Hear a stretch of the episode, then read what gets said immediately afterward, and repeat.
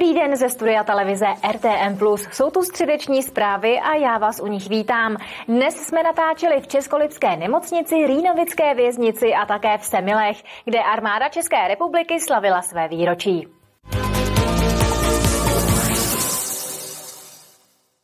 Českolipská nemocnice zaznamenala v poslední době úbytek dárců krve.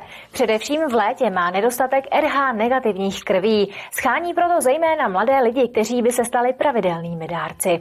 Krevní transfuze jsou v nemocnici potřeba stále. V poslední době ale Českolipskou nemocnici trápí nedostatek dárců krve. Mezi hlavní důvody úbytku dobrovolníků patří stárnutí populace a také otevření soukromých center pro odběr plazmy. Počet dárců my máme v loňském roce registrováno asi 1470 dárců. Samozřejmě vítáme každého nového dárce. My jsme v posledním roce zaznamenali úbytek dárců a potřebovali bychom hlavně mladé lidi oslovit a jak se omladit naši populaci dárcovství. Krev může darovat každý, kdo dosáhl 18 let a je zdravý. Odběry se v Českolipské nemocnici provádějí na čtvrtém patře polikliniky. Vyplní dotazník, kde se ho zeptáme na takové běžné věci, jestli je alergický, jestli užívá nějaké léky. Uděláme základní testy a to vyšetření hemoglobinu z prstu. Potom postupuje k lékaři, kde se změří tlak, lékař ho vyspovídá jeho anamnézu a pak už jde k samotnému odběru. Pacientovi se standardně odebírá zhruba půl litru krve. Celý proces trvá asi 10 minut a není se čeho bát. Je to úplně normální pohodový den. A ráno vstanu, připravím se na cestu, přijedu sem a tady už do mě cpou jenom jídlo ze všech stran a pak si vemou trošku krve, je to pohoda. Ne, nebolí to vůbec. Je to stejný, jako když vám berou krev u každého jiného doktora a nebolí to vůbec. Jsem dobrý anděl, a tak jsem říkal, aby to nebylo jenom o penězích, tak jsme se s mojí paní ředitelkou rozhodli, že budeme dávat krev. Muži mohou darovat krev až čtyřikrát do roka. U žen je to standardně třikrát ročně. Vždy je ale nutné mezi odběry dodržet několika měsíční rozestup. Martina Škrabálková, televize RTM+. Jsou tu další zprávy z regionu. Mluvit budeme o mostu v Poniklé. Památkově chráněný most v Poniklé se zřejmě ani příští rok opravovat nebude. Projekt rekonstrukce musel Liberecký kraj zpracovat ve spolupráci s památkáři. Teď se připravuje projektová dokumentace a následně bude kraj řešit samotné financování rekonstrukce. V příštím roce s tím ale zatím nepočítá. Vzhledem k dobrému stavu mostu ani nehrozí jeho uzavření.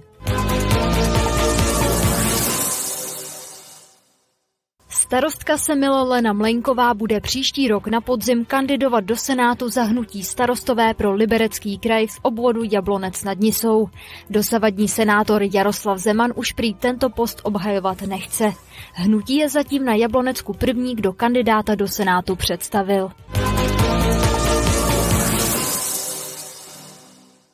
V Liberci začal prestižní mezinárodní loutkářský festival Mateřinka. Jako jediný u nás i v okolních zemích je zaměřený výhradně na tvorbu pro děti předškolního věku.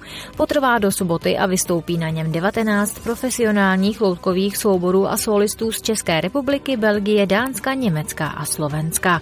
Minimálně polovina představení na letošní přehlídce je neverbální.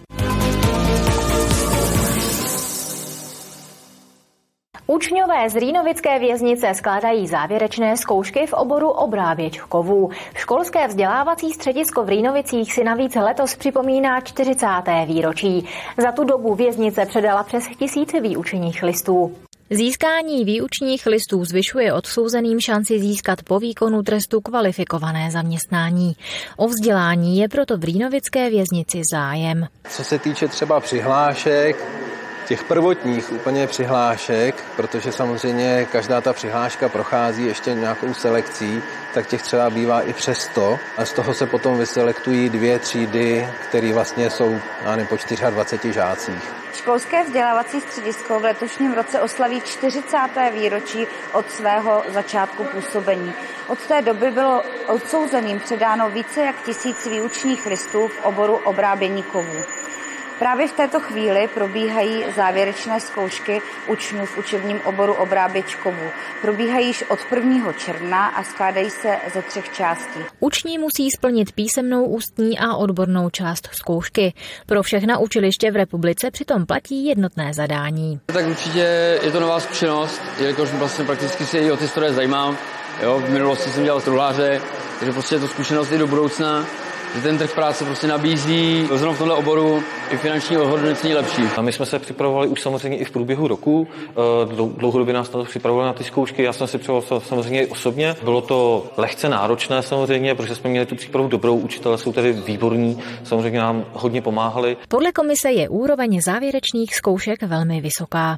Za zmínku stojí také to, že z výučního listu, který po úspěšném složení zkoušek odsouzení dostanou, nelze poznat, že ho získali v době výkonu trestu. Martina Škrabálková, televize RTM+.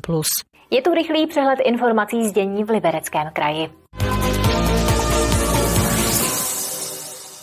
Liberecký kraj opět podpořil cykloturistiku. Zájemci mohli žádat o dotace ze tří programů, a to na projektování, výstavbu a rekonstrukce cyklostezek. Celkově kraj rozdělí 13 milionů korun. Díky příspěvkům se zrekonstruuje například cyklostezka Varhany nebo se postaví další část cyklotrasy Greenway Jízera. 36-letý muž z Krásné Lípy, kterého policie obvinila ze zapálení Národního parku České Švýcarsko, údajně požár založil úmyslně. Policistům řekl, že do lesa přinesl dých, nazbíral klestí a dokonce hledal místo, kde se oheň nejlépe rozhoří. Podle rodinných příslušníků muž trpí psychickými poruchami. V Libereckém kraji probíhá desátý ročník mistrovství psovodů služebních psů celní zprávy ve vyhledávání tabáku. Vedle českých psovodů mají zastoupení i celní a finanční zprávy Slovenska, Rakouska, Moldavska a Lotyšska. Jedna z disciplín se odehrála třeba v zázemí garáží libereckého dopravního podniku. Na soutěžící čekala prohlídka autobusu, jeho venkovní a vnitřní kontrola.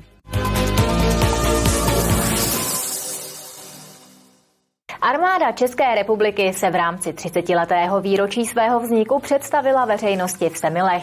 K vidění tu byla její technika i materiál. Například nad hlavami návštěvníků přeletěly letouny L-159 Alka. Nechyběla tu ale ani ukázka vojenské kinologie a liberecké pěší roty aktivní zálohy. Rok 2023 pro armádu České republiky významným milníkem. Letos totiž uplynulo přesně 30 let od jejího vzniku.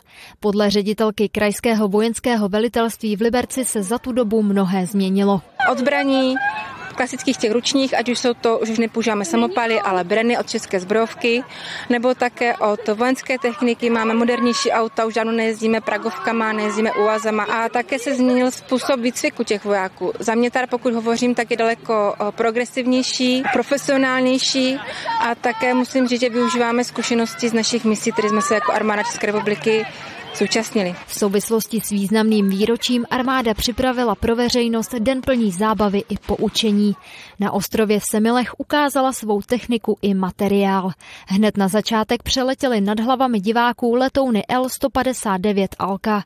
Největší úspěch ale sklidila dynamická ukázka pěší roty liberecké aktivní zálohy.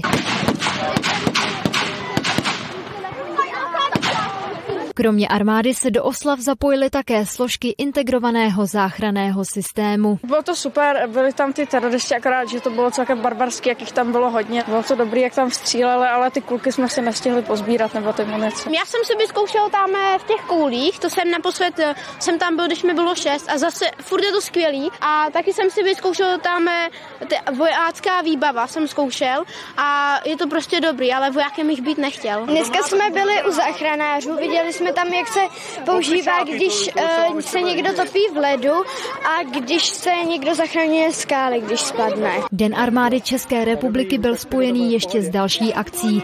Na nedalekém městském stadionu se odehrálo krajské finále braně vědomostní soutěže Ještěcká hlídka, do kterého se zapojilo celkem 320 soutěžících. Kateřina Třmínková, televize RTM+. Tolik ze středečních zpráv, více se nám do nich nevešlo. Na viděnou se budeme těšit zase zítra. Mějte se hezky.